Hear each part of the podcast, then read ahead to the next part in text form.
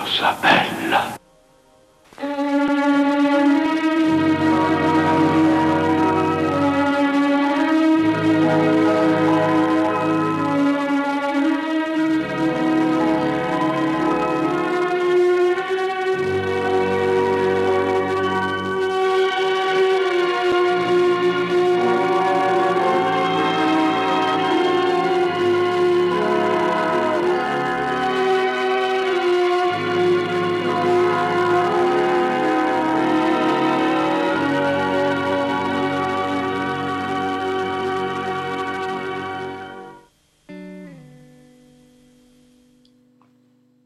Cari tutti, attenzione, prendiamolo con le molle. Questa volta parliamo di Dio, di religione, al cinema.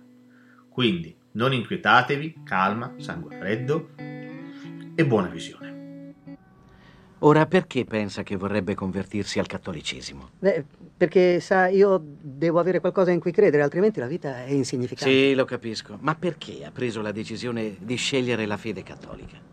Beh, sa, Prima di tutto perché è una religione molto bella, è, un, è, una religione forte, molto ben strutturata. E forte mettiamo contro i non religione nella scuola, i pro aborto e gli antinucleari. Così al momento lei non crede in Dio? No, e, e io voglio crederci, io, io, voglio fare tutto, dipingerò le uova di Pasqua se funziona. Ho, ho bisogno di qualche prova, devo avere qualche prova. E, sa, se non riesco a credere in Dio, non vedo un senso nel vivere la vita. Si tratta di fare un enorme passo. Sì, può, può, può aiutarmi? Ma perché? Oh, non riesco a capire. Credevo di farvi felici. Felici? Ma come felici? Perché io non ho mai creduto in Dio in vita mia, ora ci sto pensando. Ma il cattolicesimo, perché una religione che non è della tua gente? Perché sono partito col piede sbagliato con la mia, capisci? Pa- pa- pa- poi ho bisogno di un cambiamento drammatico. E tu crederai in Gesù Cristo? Sì, lo so che sa di strano, ma io ci proverò. Ma perché? Ti abbiamo cresciuto ebreo. È solo perché sono nato così. Senti, io ho l'età per prendere decisioni mature. Ci sono molti buoni modi per iniziare un discorso sulla religione al cinema, ma il migliore per parlare proprio di Dio è un film di Woody Allen. Ora, eh, quale film migliore di Anna e le sue sorelle? Anna e le sue sorelle è un film spettacolare, bellissimo, uno dei più belli che ha fatto Woody Allen. Woody Allen, fateci caso, torna sempre nei miei video perché Woody Allen, secondo me, ha veramente raccontato l'umanità e l'uomo eh, in tutte le sue forme. Anna e le sue sorelle non fa, non fa eccezione. E il personaggio da lui interpretato nel film è un uomo che scopre a un certo punto eh, di avere probabilmente un tumore. Probabilmente. Lui non sa se ce l'ha oppure no. Lui è tendenzialmente un ateo, uno che non crede a niente, quindi non crede a Dio, non crede a niente, e decide, e quindi spaventato, di avvicinarsi alla religione, di cercare di abbracciarla, per cercare di trovare un, insomma, conforto a questo disagio che lui si trova a dover vivere. Ed è esilarante, nel film è esilarante perché lui inizierà a un approccio, cercherà un approccio con tutte le religioni possibili, eh, scartandone qualcuna a prescindere e cercando di avvicinarsi ad altre, tipo la religione cattolica. Se ci pensate, poi Woody Allen è fantastico perché è ebreo, quindi è, è, il top della vita. È una meraviglia questa cosa nel film, il fatto che lui si, si avvicini alla religione cattolica. E, e, che cosa c'entra Dio? Dio c'entra perché comunque Woody Allen mette insieme, e vi rimanda la clip che avete appena sentito, tutta una serie di perplessità e di riflessioni estremamente umane, estremamente vere. Eh, e mette anche in scena quel tipo di ipocrisia che ci sta dietro alla religione. Ora, senza fare di tutto un erbo un fascio ci mancherebbe, c'è chi a certe cose ci crede e per l'amor di Dio è rispettabilissimo. Ehm, è interessante però eh, che Woody Allen metta l'accento su un determinato tipo di tendenza e di ragionamento che più o meno è questo ho paura di quello che c'è al di là, ho paura della morte e quindi credo in qualche cosa. Ecco, eh, Anna e le sue sorelle eh, svela questo trucco, svela questo, questo, problema, questo impasse dell'animo umano. Noi siamo, siamo francamente terrorizzati da quello che verrà dopo e siamo probabilmente terrorizzati dell'essere soli, del pensare che non ci sia nessuno dopo di noi, che ci accolga, che... Cioè, siamo terrorizzati dal sapere che tutto finisca qua, che con l'ultimo giro di giostra i giochi sono finiti. Questo ci spaventa, questo spaventa tutti quanti noi. È difficile abbracciare l'ignoto e dire vabbè, amen, dormirò. No, speriamo sempre che tutto continui, che tutto si protragga all'infinito, no? E tutte le religioni fanno quello, forniscono un conforto c'è chi lo fornisce a livello di paradiso, inferno, c'è chi dice che ti rincarnerai. Eh, questo fanno le religioni, ci danno un conforto, un aiuto per combattere la nostra solitudine, la nostra paura. Ecco, Anna e le sue sorelle di Woody Allen parla di questo, eh, non solo di questo, eh, parla di una famiglia, di appunto alcune sorelle, ognuna con un proprio problema arrivata a un determinato punto della loro vita, eh, sentimentale ci mancherebbe. E Woody Allen gira intorno a questa cosa come una scheggia impazzita. Ed è meraviglioso, è veramente meraviglioso vedere come eh, lui, scherzando, anche qua questo l'abbiamo già detto, ma ripetiamolo, non guasta mai, eh, usando i meccanismi della commedia, usando il sorriso, usando quindi il cinema di genere, alla fine arriva a parlare di altro farti capire qualcos'altro, cioè svelare il trucco della paura tremebonda che si impossessa di noi quando pensiamo di dover morire. E come ci fa paura pensare che non abbiamo una rete di sicurezza, che poi si chiami religione, che si chiami Dio, che si chiami angeli, che si chiami Buddha, che si chiami Allah. Beh, questa cosa comunque ci spaventa tutti tantissimo. Grazie, grazie. Sappiamo come la maggior parte della gente e i media di questo paese vedono la Chiesa cattolica. Ci definiscono passé, un'arcaica istituzione. La gente trova la Bibbia ottusa, nonché noiosa.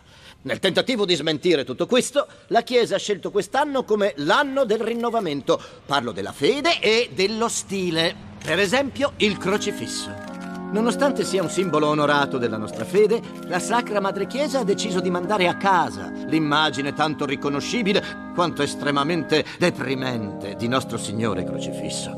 Cristo non è venuto sulla terra per spaventarci, è venuto ad aiutarci. Lui era un entusiasta ed è tenendo a mente questo concetto di nostro Signore che abbiamo ideato un nuovo simbolo ispiratore. È con grande piacere che vi presento la prima di una lunga serie di rinnovamenti che nel corso di quest'anno la campagna Cattolicesimo Wow vi svelerà. Ecco a voi il Cristo Compagnone.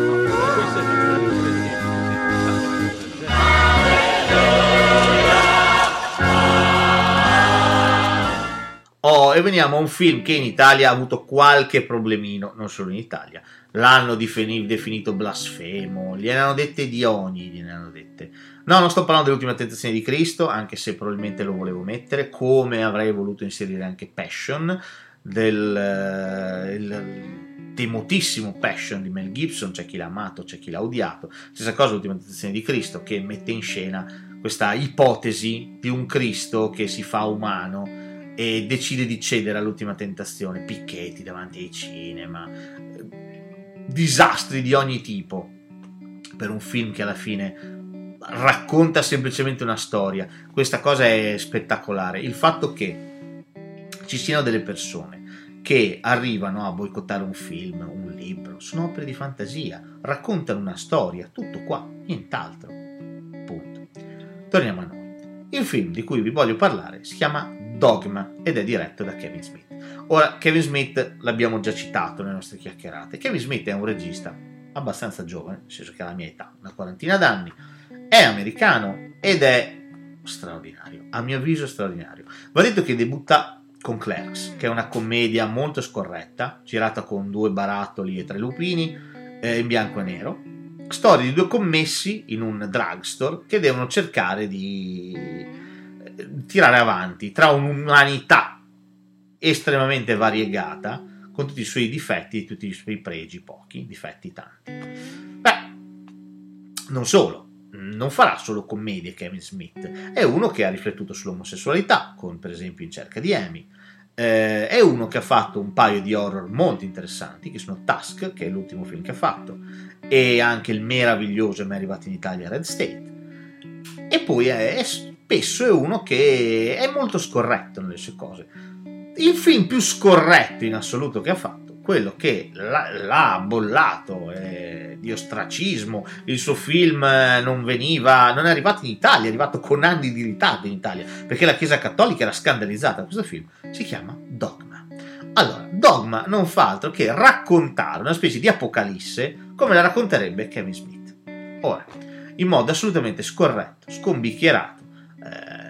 Basti pensare che Gesù è Chris Rock, che è pieno di satanassi, tutti pieni di, di pulsioni sessuali, ma non possono perché sono senza organi sessuali. Insomma, è un film meraviglioso. Ci sono due angeli che sono Matt Damon e Ben Affleck che hanno deciso di dar via, all'apocal- dar via all'Apocalisse. E quindi, e quindi il film racconta questo: racconta dell'ultima speranza dell'umanità che risiederebbe in una donna una vergine, l'ultima vergine rimasta. E niente, il film è geniale, è un insieme di battute spettacolari. Vi basti sapere che alla fine arriverà Dio in persona. E Dio è Alanis Morissette. Allora, Alanis Morissette fa Dio, quindi già questa cosa per me è, è uno spettacolo.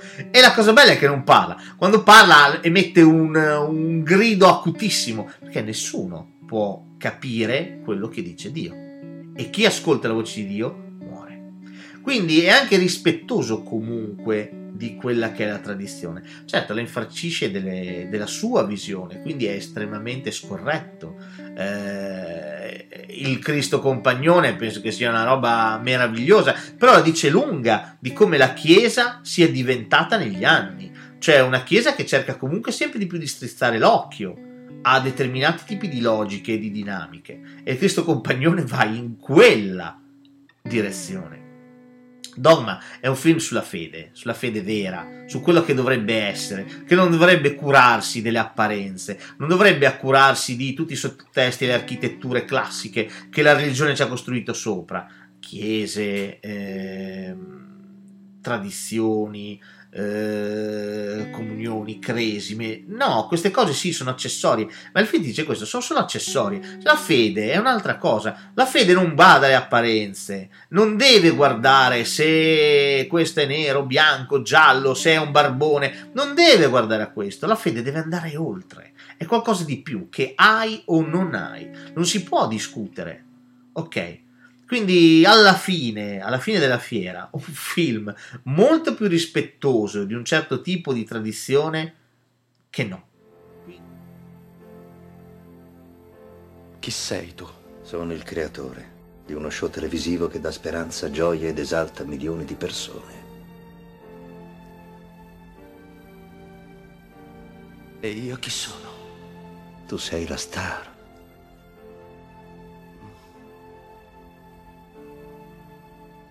Non c'era niente di vero. Tu eri vero. Per questo era così bello guardarti. Ascoltami, Truman. Là fuori non troverai più verità di quanta non esista nel mondo che ho creato per te. Le stesse ipocrisie. Gli stessi inganni. Ma nel mio mondo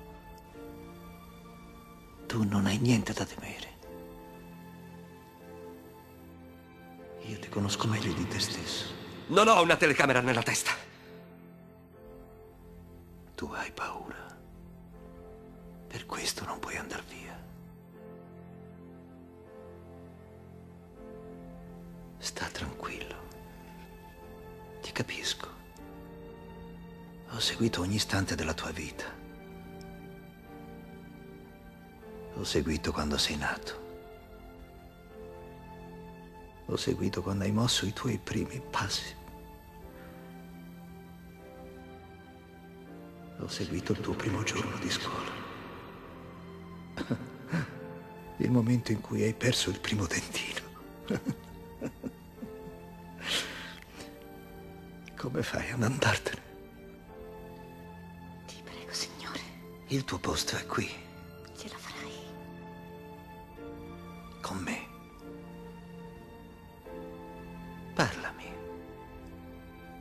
Di qualcosa. Accidenti, Truman. Cristo, vuoi parlare? Sei in televisione. Sei in diretta mondiale.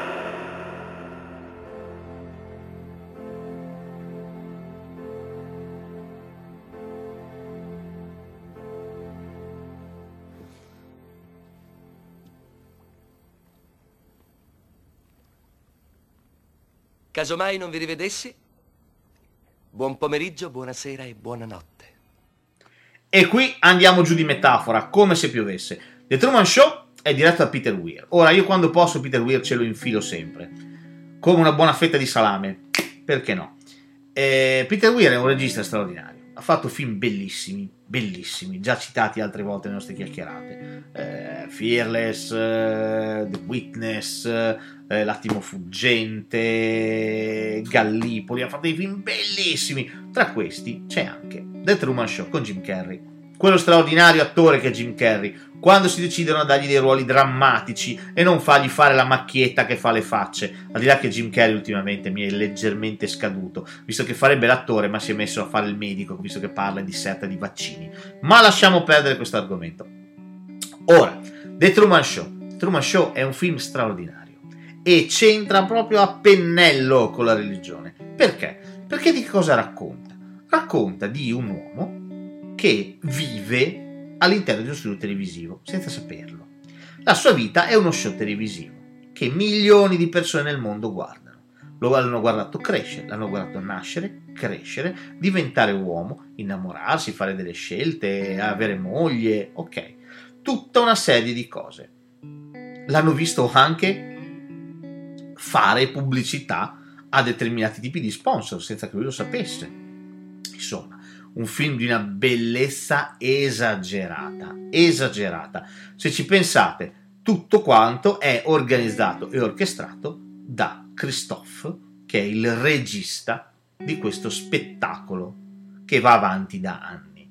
Christophe, che è interpretato da un meraviglioso Ed Harris, che ha tre battute nel film, ha tre momenti nel film, ma al solito si staglia alla grandissima, nel dialogo finale con Truman gli spiega esattamente quello che lui è. Gli dice io sono il creatore, non dice sono il regista, dice sono il creatore. Pausa. Di uno show televisivo guardato e amato da milioni di persone. Ecco che cos'è la religione. L'uomo è libero. È libero di scegliere veramente. O siamo messi qui in uno show televisivo per qualcun altro. Ecco, Truman Show delle domande esagerate, delle riflette su dei temi, se pensate, altissimi. E che cosa fa l'uomo? L'uomo che cosa fa? Truman se ne andrà, userà il proprio libero arbitrio per abbandonare questa cosa. Oppure deciderà di restare, protagonista assoluto di questo show per divertire qualcun altro. Ecco, Truman Show parla di questo, parla di scelte, parla di, delle scelte che siamo costretti comunque a fare. Quando ci troviamo di fronte e certe cose ci appaiono manifeste, dobbiamo scegliere che cosa fare, dobbiamo prendere una posizione e quella posizione determinerà le nostre vite, in un senso o in un altro. Potremmo abbracciare la libertà totale. Libertà totale, pensateci, nell'ottica del film. Significa non avere padroni, non avere sottotesti, non pensare che quindi c'è qualcuno sopra di me che comanda, ma lasciarselo dietro le spalle e pensare che ogni giorno può essere l'ultimo e basta della mia vita. Quindi è un film assolutamente ateo, ok? È assolutamente va in questa direzione. E la scelta che farà Truman, che sarà la scelta di abbracciare quella libertà. Significa lasciarsi dietro tutti i sottotesti, lasciarsi dietro eh, qualcuno che ci sta rivelando, che decide per noi, che ha organizzato tutto per noi e che amministra la vita, la morte, la pioggia, la sabbia, il vento, tutto. Ecco, Truman Show è questo. Truman Show è una riflessione meravigliosa sull'uomo e pone di nuovo l'uomo al centro di tutto quanto. Film straordinario. It'll melt in a day or a week and they'll forget it. They'll call it a freak, an aberration. You don't think it is? I would. I would, Colonel, except this kind of thing has happened here once before. What are you saying? Baldahar has stood here for 3,000 yes, years. Yes, Baldahar, but you see, Colonel, the village was built on the ruins of an older place. Much older place. And it too was destroyed. But I don't think you'd want that to explain what's happened here now. Why is that? Because that place that was destroyed was called Sodom.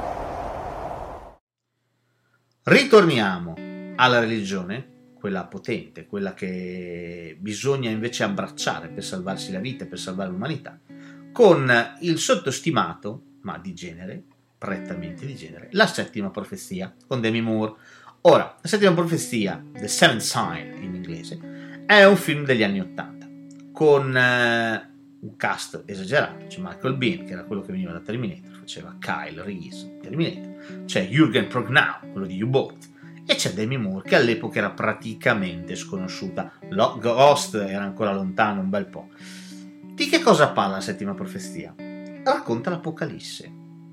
Eh, Dice che lentamente tutti i sigilli si stanno aprendo e l'Apocalisse è imminente.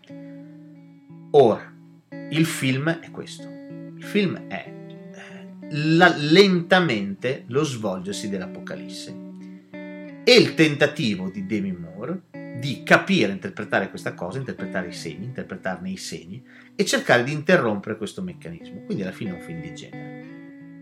Però è interessante perché l'atea Demi Moore nel film alla fine abbraccia con tutta se stessa la fede, crede, crede con tutta se stessa. E il credere di questa donna incinta che va in giro con questo pancione bellissimo.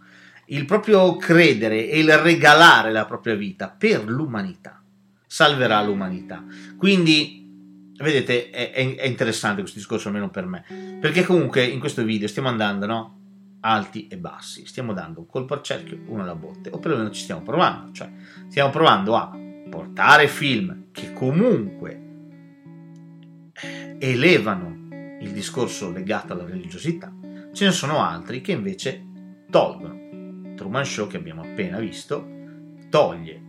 Nel settimo profezia cerca di aggiungere, cioè Demi Moore è un'atea che si converte alla fine e salverà l'umanità intera. Quindi non che il film ci faccia riflettere su cose particolarmente alte, ci mancherebbe altro. Siamo proprio fuori di metafora. Questo è un film che ho inserito perché ogni tanto bisogna poi anche cercare di alleggerire e buttarci un film di genere e basta, punto. Però ci aiuta a eh, bilanciare un pochino le cose, una specie di par condicio, no? Pro e contro, pro. Ecco, Demi Moore col suo sacrificio è assolutamente pro. È un film, tra l'altro, girato benissimo, veramente bene, ed è interessante, tuttora è molto interessante da vedere, perché mh, l'Apocalisse non la racconta in modo eh, con effetti speciali, assolutamente. Moria di pesci, eh, l'acqua si tinge di sangue, ci sono delle cose bellissime, molto semplici, è veramente è veramente diretto con una semplicità esagerata ed è un climax. Lentamente parte, ti intriga sempre di più, fino ad arrivare alla fine, in cui tu stai aspettando che cosa succederà nel finale. Ed è meraviglioso, è meraviglioso. Quando arrivi alla parte finale dove c'è l'ultimo martire che morirà in nome della fede, è bellissimo, è bellissimo, è diretto splendidamente e interpretato altrettanto splendidamente, perché il Jürgen Prognau, eh, che è quello che rompe i sigilli uno dopo l'altro, quindi fa Cristo, per intenderci, è meraviglioso. Dentro c'è Pilato, è fantastico, è un film bello, vi divertirete, vi divertirete tanto, parla sì di religione, ma è anche un bel film di genere e quindi vi invito a recuperare La settima profezia, un film dimenticato che eh, non sento più citare in giro ed è un vero peccato. Non vedo nessuna luce rossa. Ho premuto ma non si è accesa. Non c'era nessuno. E sapete, all'inizio non avevo idea del perché ero venuta. Sono rimasta sorpresa, frustrata, molte cose. Non essere mai nervoso, non essere mai nervoso. Non sapevo. Non sapevo che poi sarebbe esploso tutto e che noi saremmo dovuti andare via. Ehm, scusami, sto, sto facendo una confessione. Chiudi la porta? Mi dispiace, la gente è maleducata. Comunque, eh, Ti prometto, signore, che non farò mai più un film con questo regista demente. Eh, come si chiama? Ha un nome buffo. Lars von Trier. Mi ha fatto venire voglia di ficcarmi un chiodo da rotaia in testa. È l'ultimo giorno di Dogville. Dogville è chiuso. Dogville è finito. È triste quando devi dire addio a tutte queste persone che hai imparato a conoscere, anche se solo un po'. Sì, ed è la fine di una strana, ma bellissima esperienza.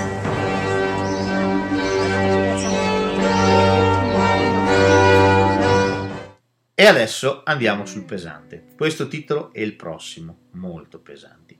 Partiamo con Dogville, del mio amico, magari, Lars von Trier. Ora, Lars von Trier, secondo me, è un regista straordinario. Straordinario. Anche quando ha la malaugurata idea di andare a Cannes e dire I understand Hitler, è comunque un regista straordinario. Perché Melancolia è un film di una bellezza, di una potenza cinematografica, intendo esagerata, la stessa cosa è Antichrist. Insomma, i suoi film sono sempre comunque eh, un'idea di riflessione eh, sull'uomo, sulla natura, eh, sulla donna, è bellissimo, sulla coppia. Per me è esagerato, a me dispiace. Io ho un regista che trovo straordinario. E eh, pensate solo a questa cosa, che lui è uno dei fondatori di Dogma 95 e poi lo disattende e fa quel cazzo che gli pare. Quindi per me von Trier è veramente un, un registone, è proprio bravo. Il malefico danese è meraviglioso. Ora, chi meglio del malefico danese poteva in Dogville mettere in scena il Vecchio Testamento?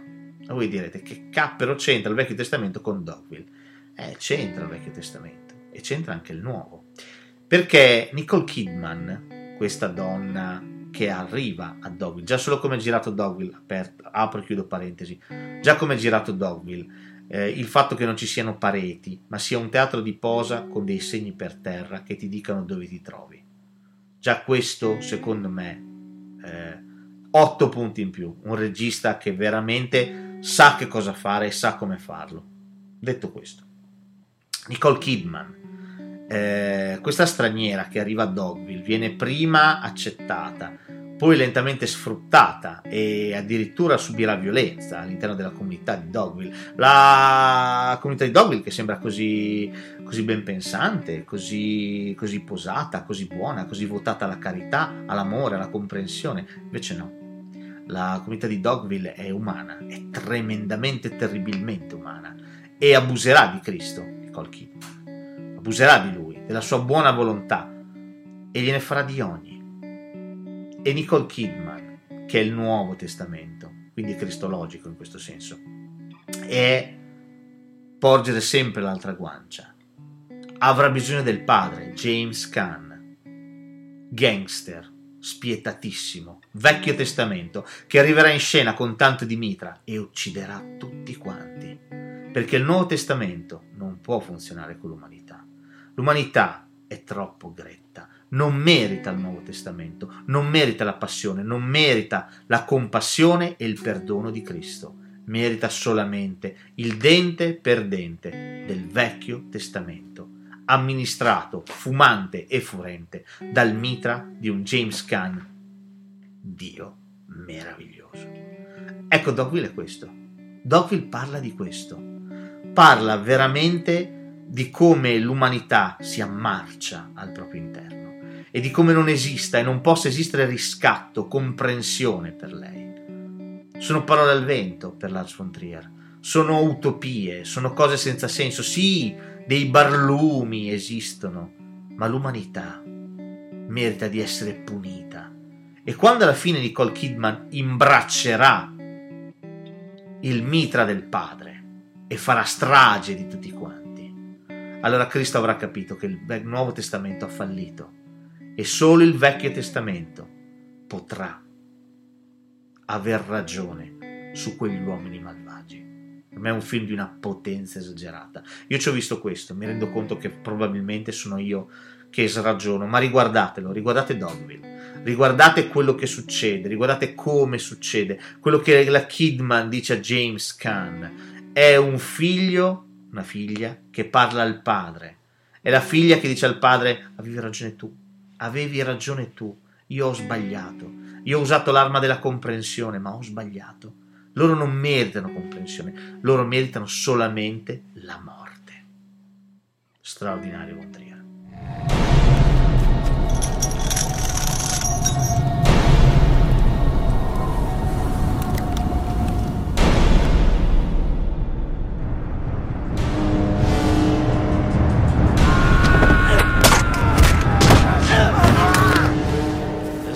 have a name? His name is One Eye. You need a name, and you've only got one eye. You Christians? Yes? You're lying. We're God's own soldiers, warrior, heading for Jerusalem to reconquer the Holy Land. Now you've got your freedom. What do you plan to do with it? I could use a good fighter like you. Never seen a mess like this before. Perhaps it's a curse. Ah!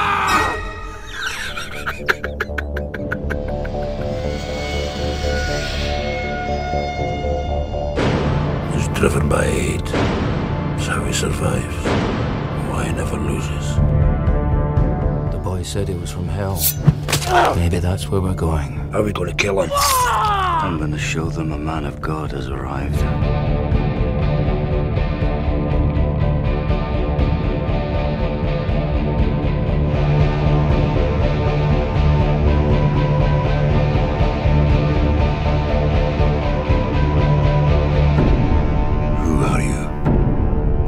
Us all. One by one.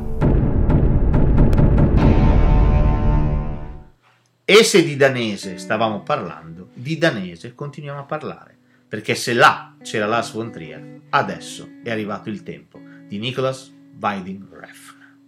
Ora, Refn è diventato iper famoso grazie allo straordinario, eh, ci mancherebbe, Drive. Vi consiglio di guardare tutti i film di Refn, tutti quanti, Bronson, Drive ci mancherebbe. Solo Dio perdona, anche Solo Dio perdona è un film di una bellezza, di una bellezza, una messa in scena che mi, ven- mi viene la pelle d'oca solo a pensarci. Ora, in mezzo a tutti questi film straordinari c'è un film che mi sta particolarmente a cuore, perché è il primo film che ho visto di Refn in assoluto e si chiama Valhalla Rising. Di che cosa parla Valhalla Rising? La Valhalla Rising parla di un, eh, di un guerriero vichingo il più valoroso, il più cattivo di tutti, che si chiama One Eye. Anche qui, ricordatevi, occhio per occhio. One Eye è il Vecchio Testamento, ok? Non parla, conosce solamente il furore, conosce il furore del sangue, nient'altro. Si troverà coinvolto in un viaggio che lo porterà nel nuovo mondo. Il nuovo mondo che nascerà nel sangue. Ma di fianco a lui c'è un bambino e quel bambino è il Nuovo Testamento e questa volta il Nuovo Testamento si affrancherà sul Vecchio. Ma è importante vedere come si affrancherà, perché il Vecchio Testamento avrà bisogno di soccombere per dar spazio al Nuovo.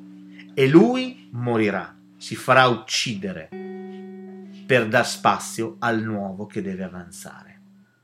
Però in quella terra che sono gli Stati Uniti d'America, tutto comincia comunque affogato nel sangue.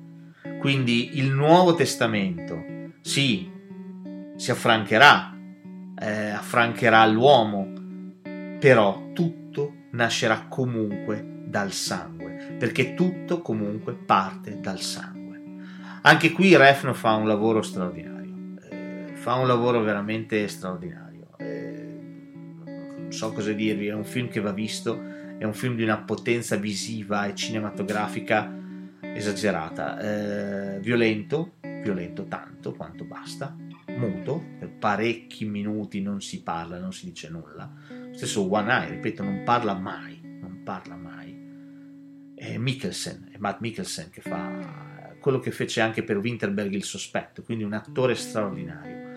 Ed è un film che riflette su questo, riflette di nuovo, mette di nuovo i due testamenti l'uno di fianco all'altro.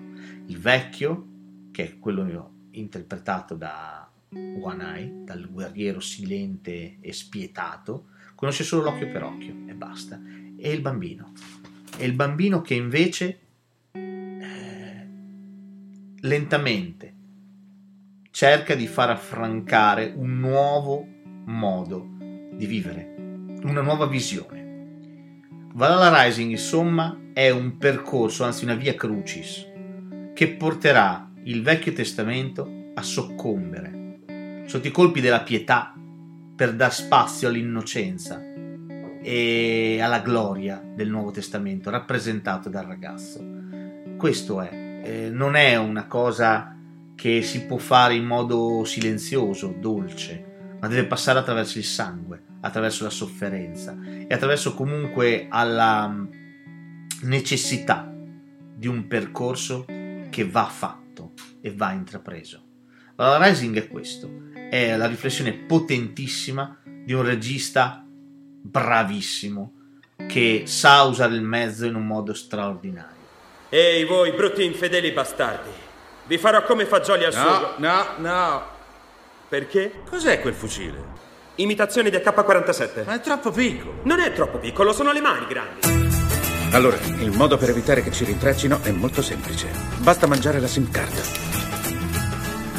La cucino prima. Sofia, quelli non sanno neanche farsi un tè senza rompere una finestra. Il mio piano, ti spiego, è attaccare una bomba a un corvo. E chiudiamo questo discorso con un film che eh, è uno strano oggetto cinematografico, nel senso che il film dovrebbe essere, sembrerebbe essere una commedia. Sto parlando di Four Lions. Four Lions che cosa racconta? Racconta di eh, quattro fondamentalmente, quattro ragazzi inglesi, islamici, che decidono di fare, di intraprendere eh, la propria jihad personale. Quindi decidono di, eh, durante la maratona di, maratona di Londra, di eh, parteciparvi e di farsi esplodere, immolarsi per la causa del, dell'Islam. Allora, questo argomento, che va preso molto con le molle, soprattutto in questo periodo ci mancherebbe, va preso molto con le molle, è affrontato dal film in un modo estremamente innovativo, nel senso che eh, il film fa ridere, fa ridere tanto, ma tanto. Sembra che metta in scena questi quattro caratteri eh, a loro modo assurdi e li prende in giro, eh, li mette in delle situazioni assurde, divertentissime. Eh, non so, quando provano l'esplosivo su un corvo e fanno saltare per aria il corvo, uno di loro sta correndo e cade e salta per aria. Ci sono delle cose tragiche ma estremamente divertenti. Che cosa succede? Il film, nella parte finale, cambia. Cambia perché quel riso si trasforma in qualcos'altro. Il film diventa drammatico. Perché questi quattro adorabili pasticcioni, potremmo dire, alla fine decidono veramente di farsi esplodere, di immolarsi. Ed è una cosa che in un film simile non ti aspetteresti. Tu una cosa simile, tu spettatore, non te l'aspetteresti una cosa simile, perché stavi ridendo fino a un minuto prima. Stavi ridendo di gusto, dicendo ah, chissà come finirà. E invece loro decidono di portare alle estreme conseguenze il loro ragionamento. Four Lions è un film estremamente bello. È un film da recuperare, è uscito in Italia d'estate, non l'ha visto nessuno. L'abbiamo visto in cinque, l'abbiamo visto. È un film che riflette su questo.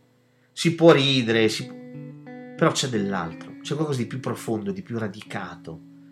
E quella cosa viene fuori nel film. È meraviglioso, è meraviglioso. È una riflessione sugli uomini, su, su Dio, su, sulla guerra, su...